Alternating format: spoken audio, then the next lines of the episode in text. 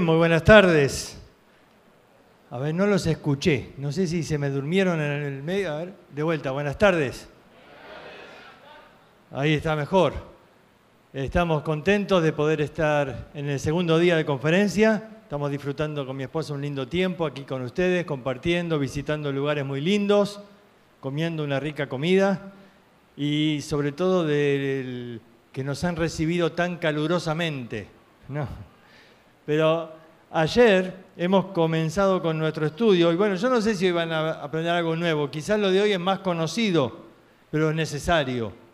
Y ayer estuvimos viendo el misterio de la formación de la iglesia. ¿eh? Recuerden, el título es La iglesia, el misterio revelado. Y ayer veíamos el misterio de su formación, cuando Cristo dijo, sobre esta roca edificaré mi iglesia y las puertas del Hades no prevalecerán contra ella. Pero hoy vamos a hablar del segundo misterio y es el misterio de su funcionamiento. El misterio de su funcionamiento. ¿De dónde sacamos esto?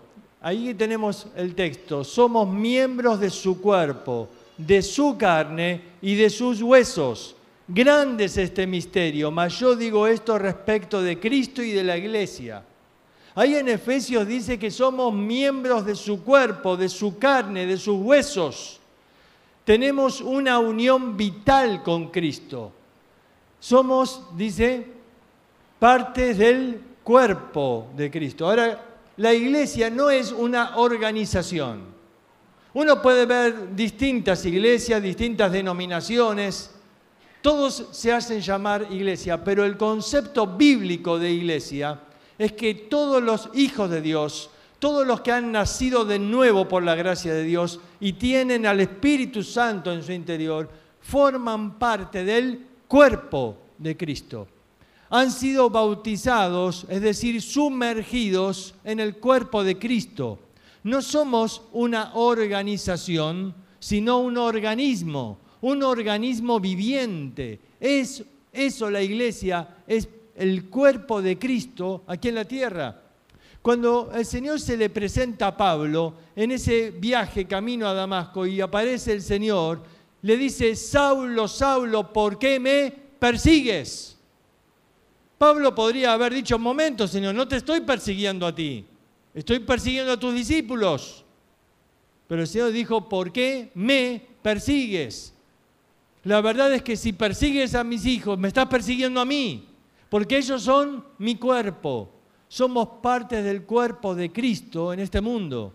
Y esto nos da un concepto del funcionamiento de la iglesia. Nos ayuda a entender cómo debe ser el funcionamiento de la iglesia. Pero vamos a ver un muy cortito video de introducción al tema. ¿eh? ¿Listos? Vamos a ver.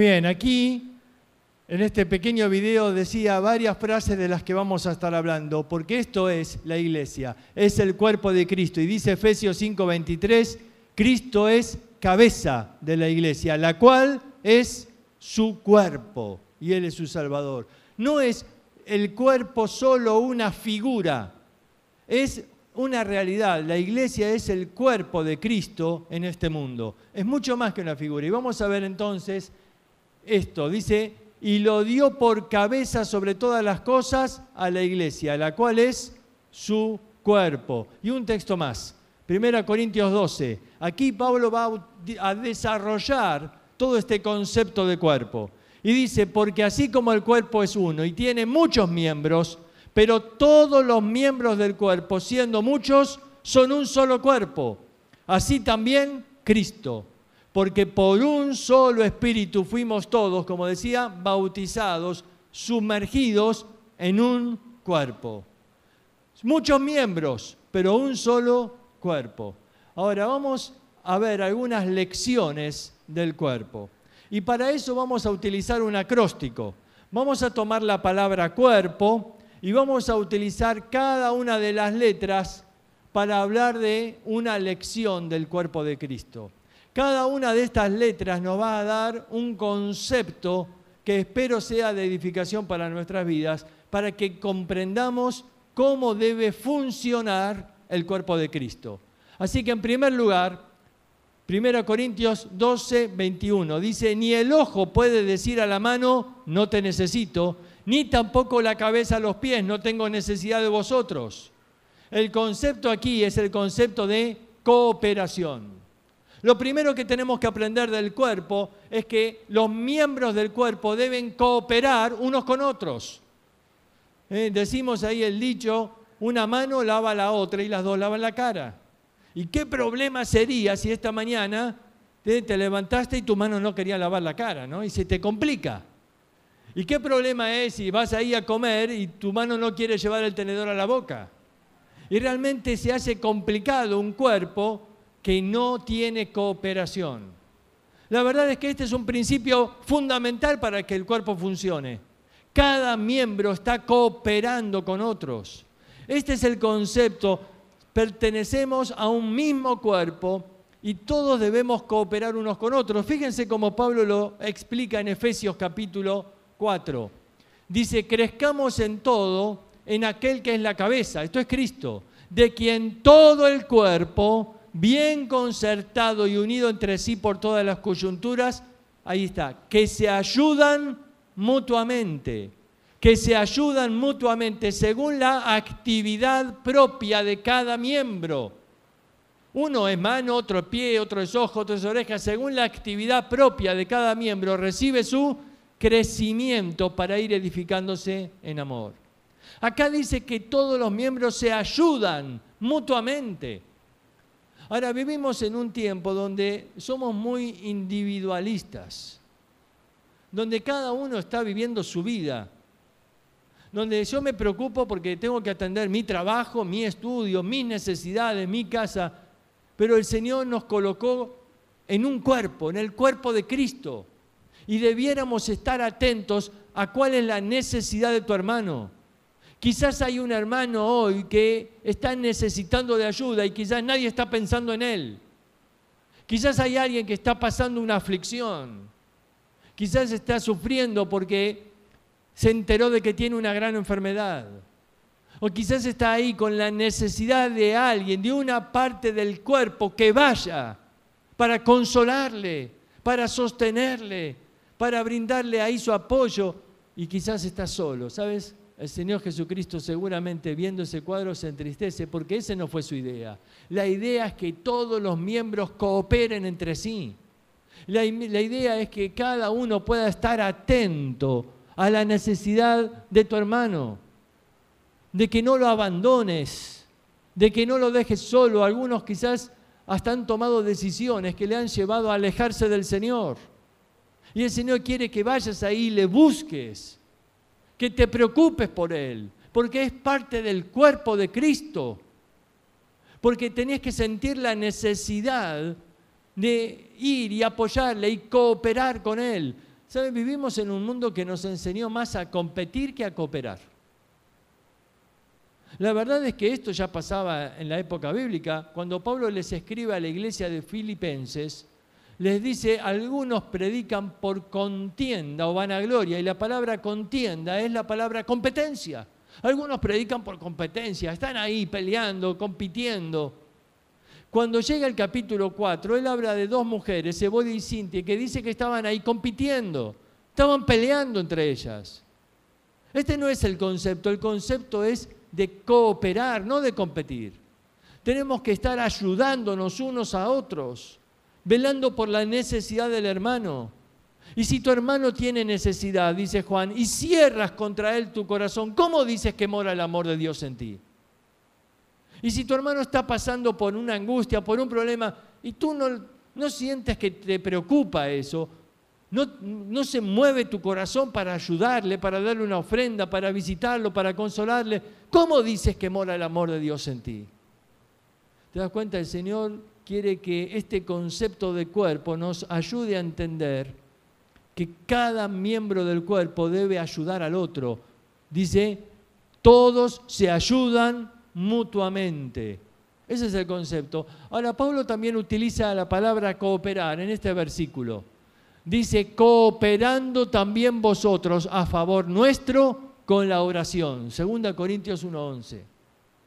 Quizás tú dices, yo no puedo hacer nada por él. Sí puedes. Pablo dice acá cooperando, cooperando a través de la oración. La oración quizás es mucho más que puedo hacer a través de la oración de lo que podría hacer a través de mi ayuda. Orar por el hermano tiene una gran importancia. Podemos estar clamando a Dios por su vida, podemos hacer que Dios obre en su vida. La oración puede hacer muchas cosas. A veces menospreciamos el poder de la oración. A veces no valoramos, decimos, bueno, hermanito, usted que no puede hacer nada, que está enfermo, que está en su casa, que no puede salir, ¿por qué no ora? No, no, justamente la oración es mucho más importante que cualquier otra cosa que yo pudiera hacer. Y Pablo entiende este concepto y dice cooperando. Quizás Pablo estaba en un viaje misionero. Estaba predicando el Evangelio ahí, quizás en otra tierra, en otro lugar. Y Pablo le dice a la iglesia, ustedes tienen que trabajar conmigo. ¿Saben? La palabra aquí cooperando en griego es sinergeo. Sin es junto y ergeo es trabajo. Trabajando junto conmigo. Trabajen conmigo. Yo quiero decirte algo, quizás es más difícil trabajar en, la oración que saliendo a predicar. Ah, salir a predicar cuesta, es cansador, a veces hay que enfrentar dificultades, pero a veces la oración también cuesta. No es fácil orar, nos cuesta orar, nos cuesta quedarnos ahí, somos personas de actividad, queremos hacer algo, nuestro cuerpo se resiste a estar ahí de rodillas, no le gusta se quiere levantar y hacer algo. Estuviste cinco minutos, pero ya te parece que fue una hora. Tu mente le cuesta estar concentrado en la oración, se vuela. Se va de aquí para allá en los problemas, en las cosas, en las cuestiones. Te cuesta sujetar los pensamientos. Las emociones. A las emociones le cuesta. Parece que hay que someter al cuerpo a que te obedezca para estar ahí orando. Es un trabajo y tienes que someter a tu cuerpo y, que tu voluntad se imponga para que realmente puedas trabajar orando por aquellos que están predicando el Evangelio. Y quizás tú dices, yo no puedo salir al campo misionero, pero puedes estar orando por aquel que está. Y este es el concepto de cuerpo. Uno está allá, pero hay otros, la iglesia entera, orando, sosteniendo al misionero, y es tan importante el trabajo que hace el misionero como el que hace la iglesia. Están trabajando juntos. Están trabajando juntos para que se haga la obra de Dios. Por eso la importancia de la cooperación. Esta es la primera lección del cuerpo, la lección de la cooperación. Pero vamos al segundo. Dice ahí, pero ahora son muchos los miembros, pero el cuerpo es uno solo. Con la U el concepto es de unidad. Un solo cuerpo. Somos muchos miembros diferentes. Hay diversidad en el cuerpo. Sí, pero es unidad. Y hoy vivimos en tiempos donde quizás cada uno está por su lado y las iglesias se dividen y no van entendiendo el concepto de unidad. Y uno quiere trabajar por allá y por allá el otro, pero es importante unir las fuerzas Quizás no es mucho lo que podemos hacer separados, pero unidos. Quizás alguien dice, pero nosotros no tenemos mucho dinero y, no podemos hacer grandes campañas, grandes proyectos, no podemos levantar una ofrenda. pero unidos. Si podemos unir las fuerzas, entonces podría ser mucho más productivo lo que podemos hacer para el Señor. Fíjense lo que el Señor dice de la unidad.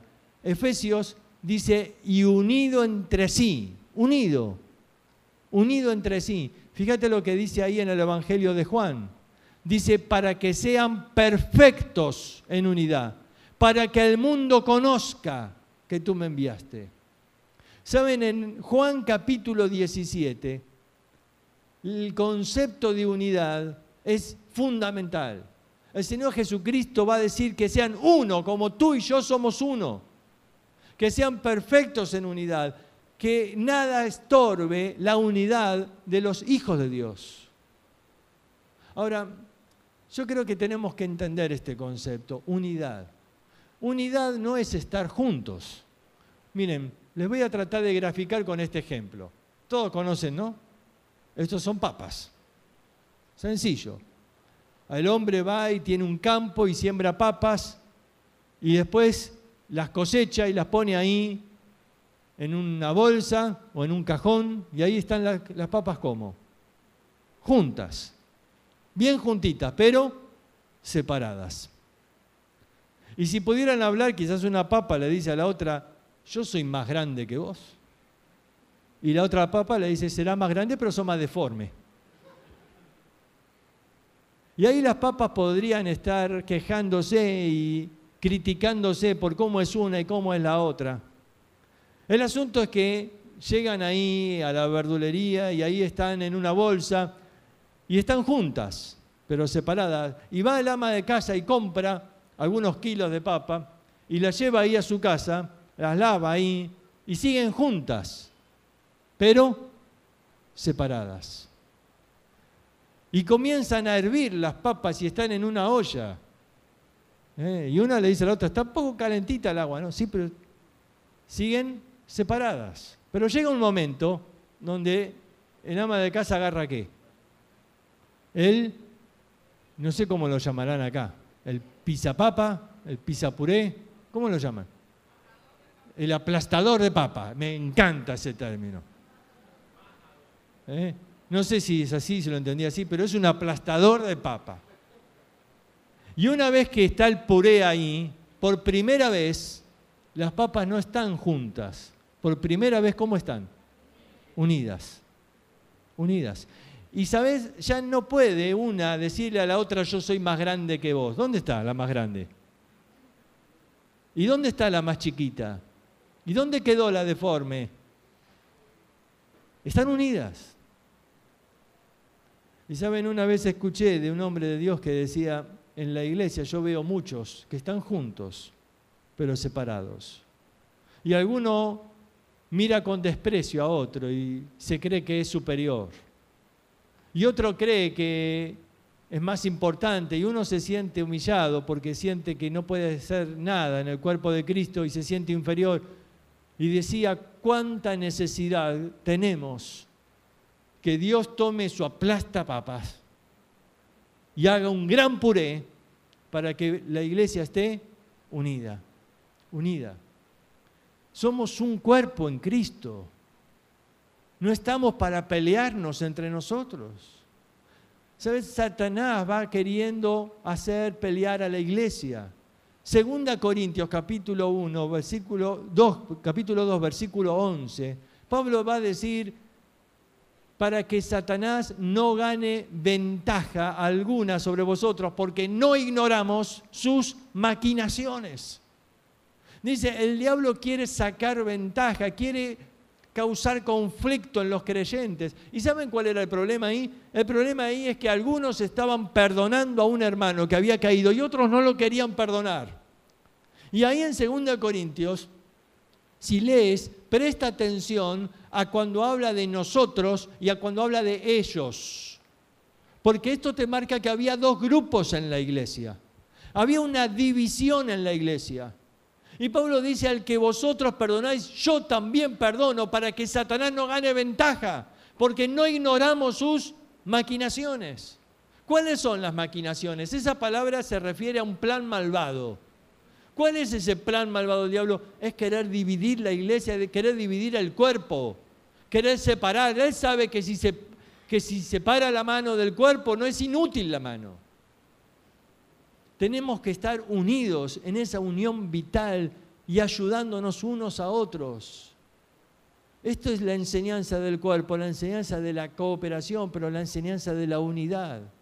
No permitas que nada cause división en el cuerpo.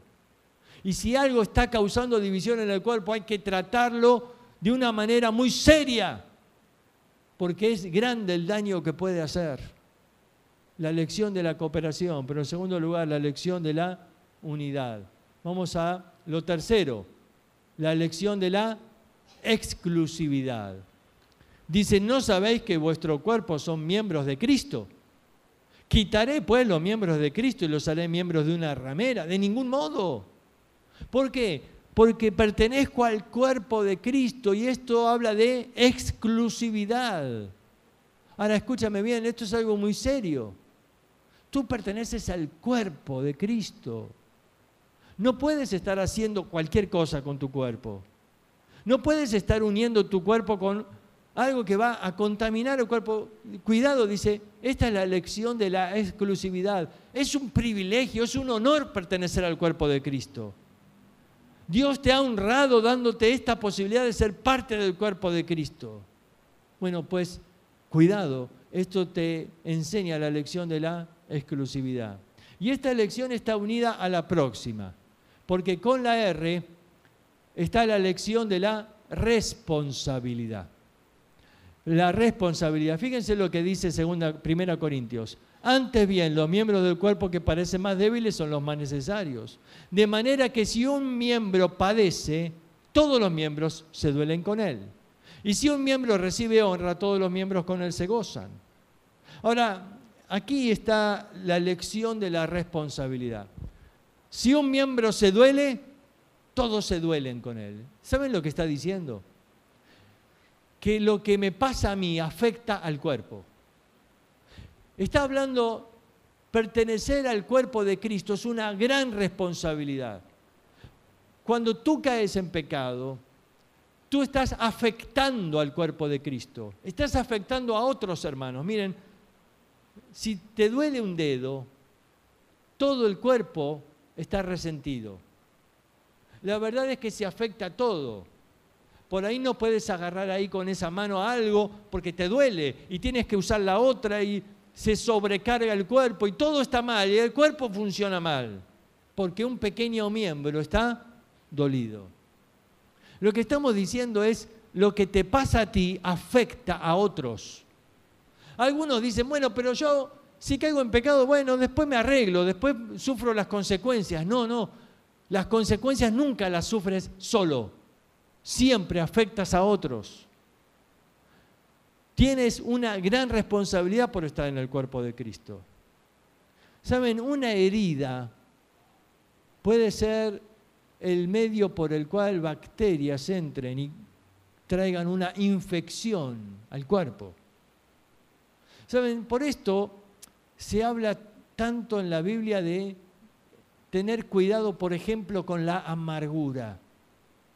Porque la amargura es como una infección que puede entrar al cuerpo y puede contaminar. Dice Hebreos capítulo 12, versículo 15, dice que no sea que brotando alguna raíz de amargura, por ella todos sean contaminados, o muchos sean contaminados. Una raíz de amargura produce que muchos sean contaminados. Nunca te contamina a vos solo. Es una herida abierta y se infectó y ahora otros creyentes son contaminados. Por eso Pablo dice ahí en 2 Corintios del perdón. Por eso él dice, tenemos que aprender a perdonar al hermano, porque si no lo hacemos, hay algo que va a contaminar el cuerpo, la amargura. Yo he visto creyentes que a veces pasan años y años y se van llenando de amargura. Van permitiendo que la amargura crezca en el corazón. Saben, en la Biblia tenemos la historia de David y él tenía un íntimo amigo y consejero que se llamaba Aitofel. Y Aitofel siempre estuvo al lado de David, siempre, fue su consejero. Sin embargo, en un momento, Aitofel le da la espalda, lo abandona y le aconseja a Absalón, su hijo, de cómo tomar el reino. Y aún más, le ayuda a hacer un plan para matar a David. Y uno dice, ¿qué pasó en este hombre? ¿Cómo puede ser que el amigo íntimo de David de pronto se transforme en el hombre que lo quería matar y que ayudó al hijo? ¿Qué pasó? Uno descubre la razón mucho más adelante. Cuando vamos descubriendo varios capítulos más adelante que Aitofel era el abuelo de Betsabé. Y cuando David pecó con Betsabé, Aitofel, el abuelo, jamás lo perdonó.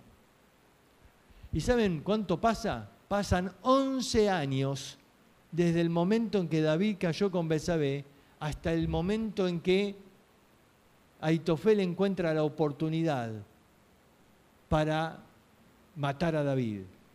Y le aconseja a Absalón de matarlo. Y hacen todo un plan. Por supuesto, todo un plan que Dios desbarató. Y entonces ante el fracaso, Aitofel, ¿sabes cómo termina? Dice la escritura que va a su casa, se encierra y ahí se ahorcó. Estaba tan lleno de amargura. 11 años cultivando amargura. Claro, jamás pudo perdonar lo que David le hizo a su nieta. Y cómo mandó a matar a su yerno. La amargura creció en el corazón. Mira, a veces hay creyentes que pueden guardar amargura porque tal hermano me ofendió, porque fueron, cometieron tal injusticia conmigo y vas guardándolo y pasan los años. En Aitofel pasaron 11 años y la amargura creció y creció. Y de pronto comienzas a hablar con alguien y le vuelcas tu amargura y lo vas contaminando. Y después a otro, y después a otro, y de pronto la amargura se extendió. Mira, ese es el plan de Satanás. Dijimos ayer que las puertas del Hades no pueden prevalecer contra la iglesia, que Satanás no puede vencer a la iglesia. Sin embargo, Satanás utiliza otras estrategias.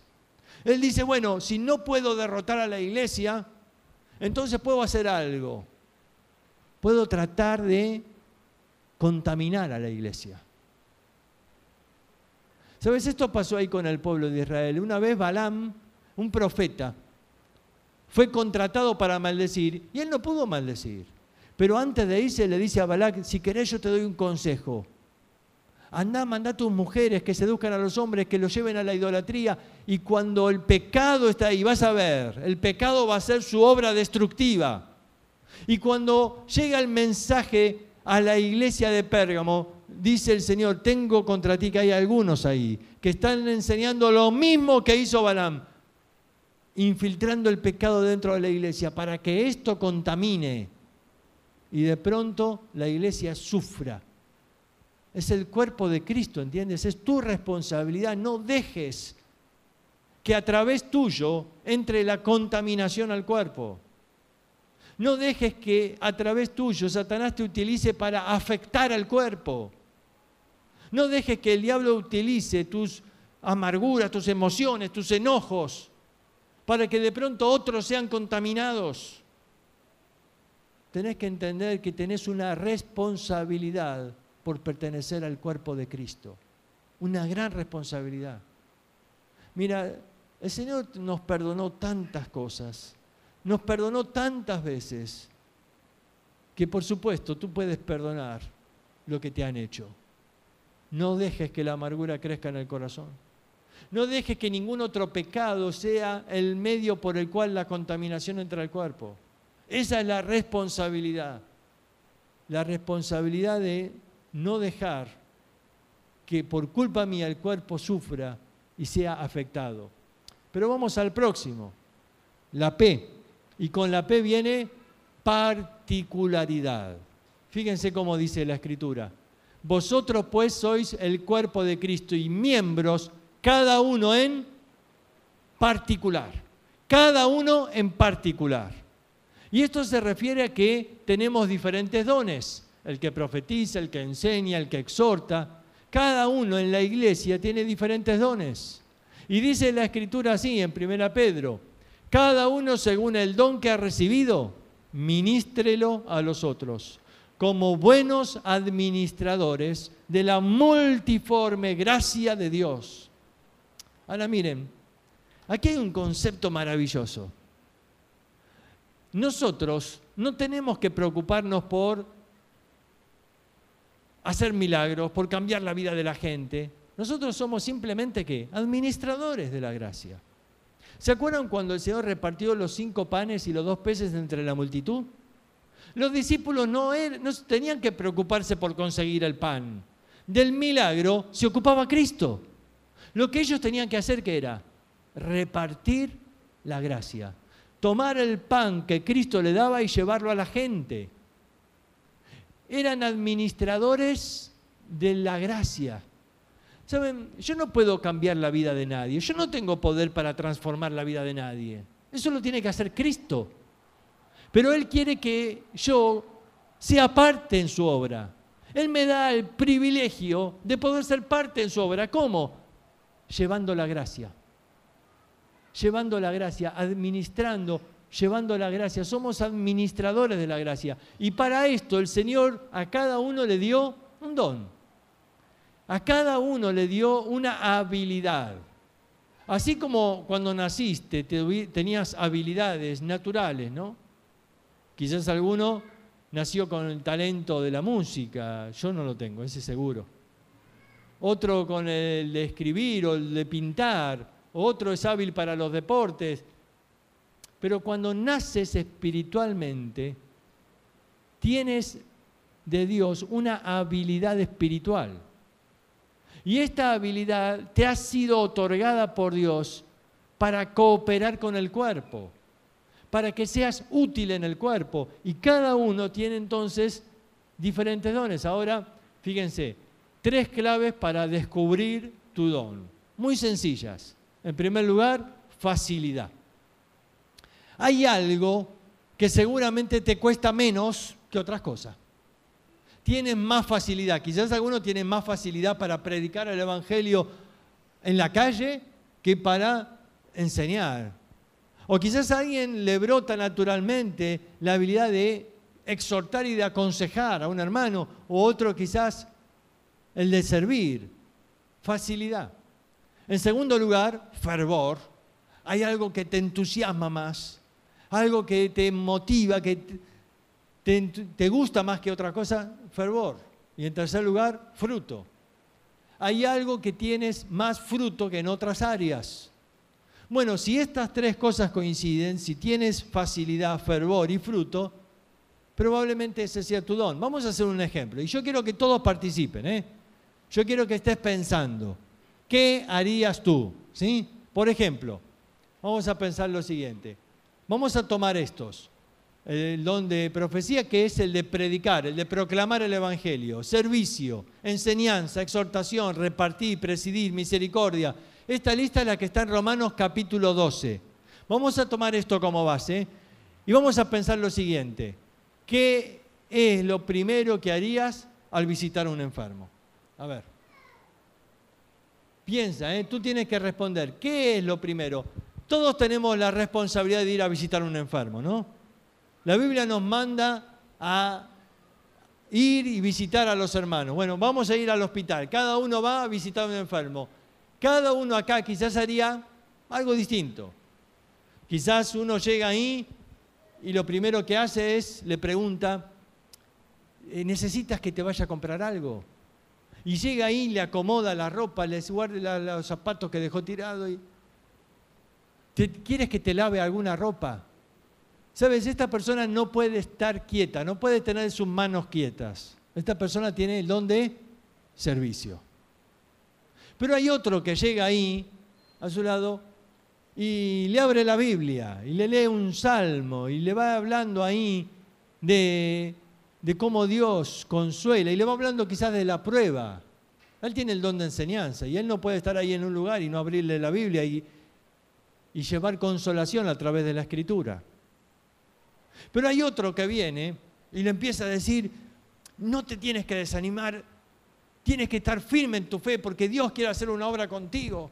Vamos, tienes que ponerte ahí firme sabiendo que el Señor tiene un propósito para este tiempo. ¿Qué don tiene? De exhortación. Él está ahí animando, consolando. Es él, él no puede estar ahí callado, él tiene que animarle al hermano, tiene el don de exhortación. Y viene otro ahí y le dice, eh, acá te traje folletos, ¿le predicaste ya a la enfermera? Eh, mira, vamos a hacerlo juntos. Yo voy a esperar que venga la enfermera y le predicamos ahí. Es el evangelista, ¿no? Él está predicando ahí en todos lados. Y llega otro ahí y le dice, ¿tienes dinero para la medicina? Mira, el Señor puso en mi corazón darte esto. Y quizás el otro se sorprende, pero ¿cómo sabías? Es el don que Dios le ha dado para repartir, para dar. Y viene otro ahí y quizás le dice, ¿alguien va a pasar la noche contigo? No. Mira, yo quiero estar aquí a tu lado, yo voy a pasar la noche contigo. Es que tiene el don de misericordia y Él sufre con los que sufren. Y Él quiere estar ahí a su lado para ayudarle en ese tiempo. Cada uno, según el don que ha recibido, lo ministra para bendición del cuerpo de Cristo. Ahora, ¿sabes? Esto es natural. El Señor te ha puesto así, te ha preparado así. Solamente tienes que hacer lo que el Señor te ha dado. Facilidad, fervor y fruto. Ahora, todos los creyentes tenemos que predicar el Evangelio, no solo el evangelista. Y todos tenemos que enseñar. ¿eh? Dice, y de hacer discípulos enseñándoles todo. Y todos tienen que ofrendar. ¿eh? No digas, ah, yo el don de, dar no lo tengo. No me vengas con esa excusa. Y todos tenemos que servir. Dice, servíos los unos a los otros por amor. Y todos tenemos que hacer misericordia. Pero hay algo que lo haces con mayor naturalidad, que, que tiene más facilidad, más fervor, más fruto. Bueno, ese es tu don. Una vez íbamos tres muchachos para visitar a un hermano que se había apartado. Y ahí iba uno que tenía el don de enseñanza y estaba pensando qué versículo bíblico le iba a dar, para darle ahí justo en lo que era su necesidad. Y estaba otro ahí, que era el que tenía el don de exhortación y estaba ya preparando el mensaje que le iba a dar, todos los palazos de ahí que le iba a dar por la cabeza a este hermano. Y había tercer hermano, él iba, él no sabía por qué iba, él iba.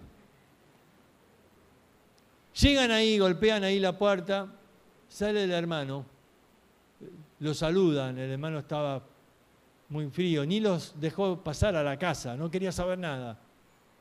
Y este tercero, este que iba sin saber por qué, cuando lo ve se conmueve tanto que lo abraza y empieza a llorar. Empieza a llorar, pero a llorar y a llorar y a decir, ¿por qué? ¿Por qué? ¿Por qué abandonaste al Señor? Y, este hombre se sentía mal ahí en la puerta, miraba a la gente que pasaba ahí llorando en la calle. Entren, entren, dice. Y estaban adentro ahí, y el hermano no había planeado esto, no había pensado esto, brotó ahí de su corazón. Saben, él tenía el don de misericordia. Y cuando lo vio, el amor que tenía era tan grande que brotó en llanto. Y esto conmovió al hermano. Y él les dijo así, si alguno me hubiera abierto la Biblia, yo los echaba. Yo no quería saber nada. Pero el amor de este hermano me conmovió. Saben, ahí iban tres, con diferentes dones. Y Dios dijo, a ver, voy a usar a este, a que tiene el don de misericordia. ¿Por qué? Porque Él es el que usa los distintos instrumentos, como un cirujano cuando va a operar, ¿no? Y ahí tiene todo un montón de instrumentos.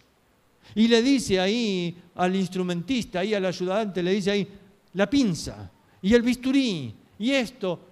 Y él es el que opera y él es el que lleva toda la gloria. Y cuando termina la operación, nadie dice, qué grande el bisturí, eh, qué bárbaro ese bisturí, qué perfecto, cómo operó el bisturí. No, nadie se acuerda de él. Ahora sí hay un requisito, ¿eh? porque el cirujano no usaría instrumentos sucios, porque podrían matar al enfermo. Por eso Pablo dice, si alguno se limpia de estas cosas, será como instrumento útil. Será instrumento útil si se limpia. Mira, si estás limpio, no importa qué don tienes, Él puede usarte. Él puede usarte en distintas áreas y todos los que estamos en el cuerpo de Cristo somos útiles en ese cuerpo. Todos son útiles en el cuerpo de Cristo. El Señor no dejó a ninguno de sus hijos sin don. Uno dice, ¿y yo qué seré? Mira, el Señor te ha capacitado como a otros y todos son útiles en el cuerpo. Él repartió los dones como Él quiso. La verdad es que no es una competencia de dones, simplemente es el cuerpo de Cristo, cada miembro ayudándose entre sí. De eso se trata la lección de la particularidad, pero se me fue el tiempo y tenemos que ir a la última. Bueno, primero algo más ahí. Si tú tuvieras que elegir, ¿qué actividad prefieres? Uno es el que predica, otro trabaja con los niños, alguien tiene que limpiar ahí, otro aconseja, otro trabaja, todos sirviendo en el cuerpo de Cristo. ¿Qué es lo que tú haces? A veces queremos recibir aplausos, queremos estar al frente, cantar. Mira, eso no es lo importante.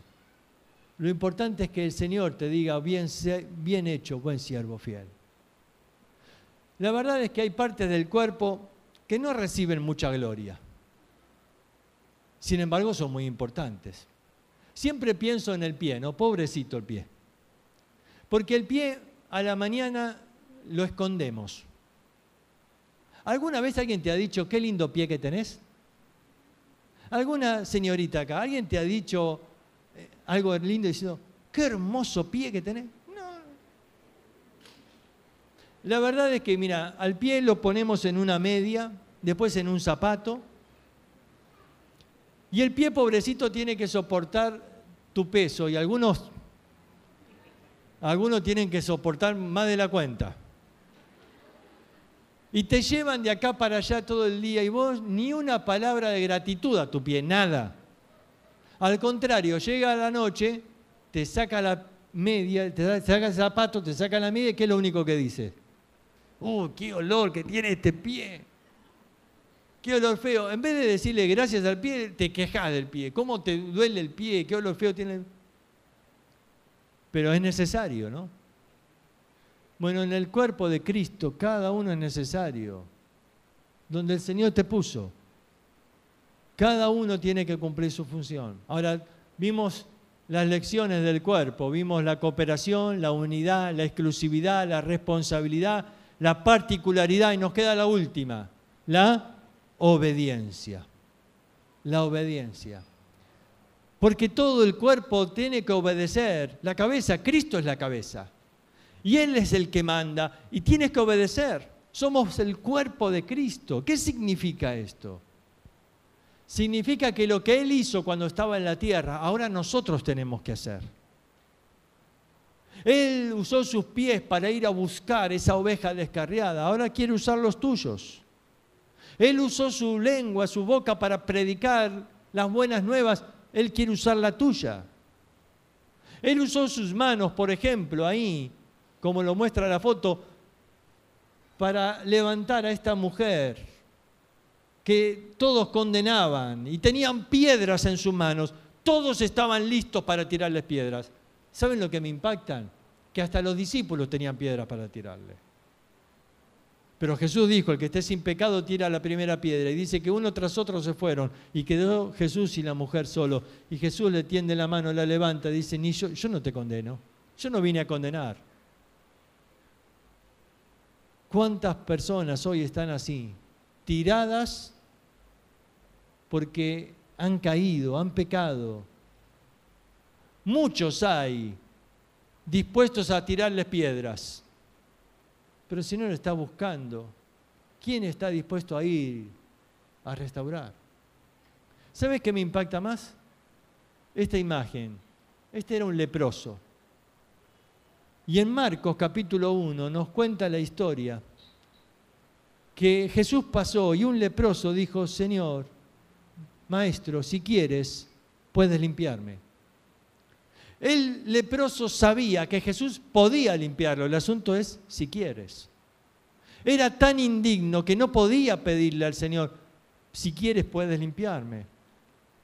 Ahora dice la escritura que los leprosos eran realmente personas que nadie quería ni siquiera tocar. ¿Sabes cómo lo llamaban en aquel tiempo? Lo llamaban así, los intocables.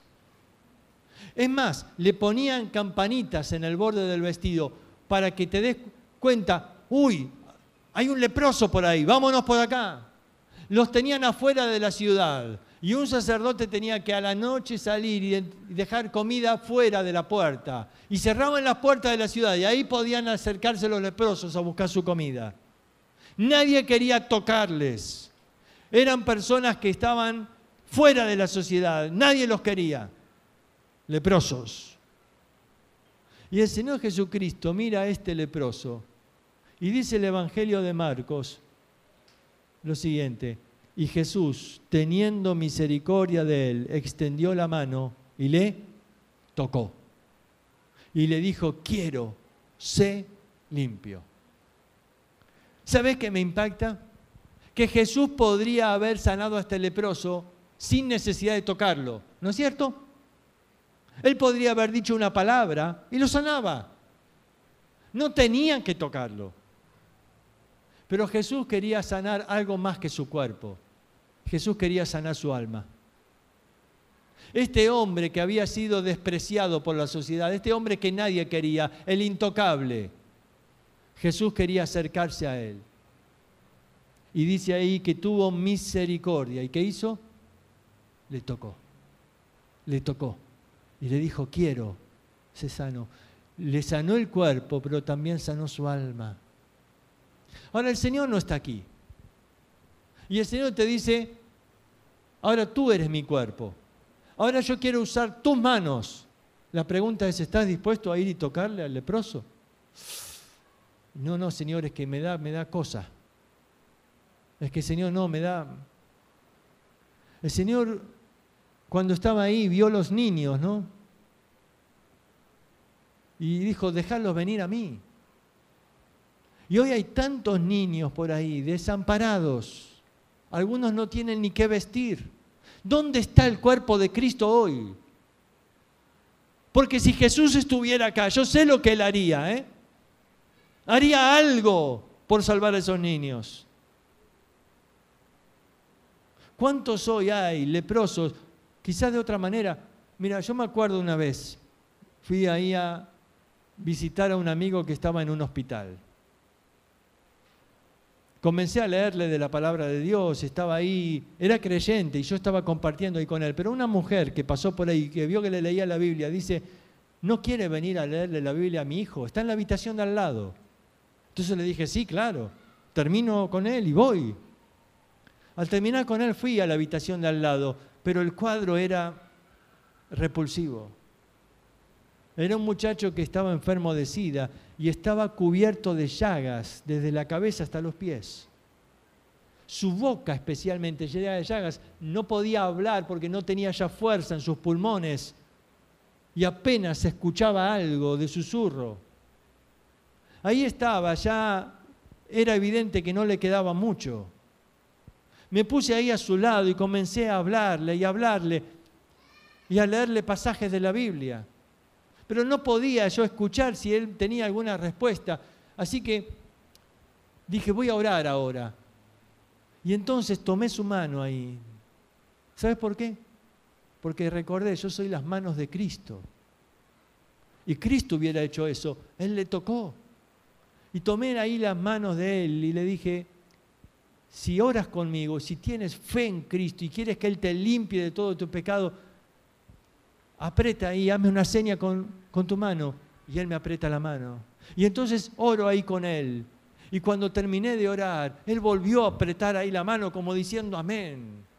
Y pude ver lágrimas ahí en su rostro. ¿Saben? Me fui tan conmovido a mi casa que a la mañana siguiente dije tengo que volver.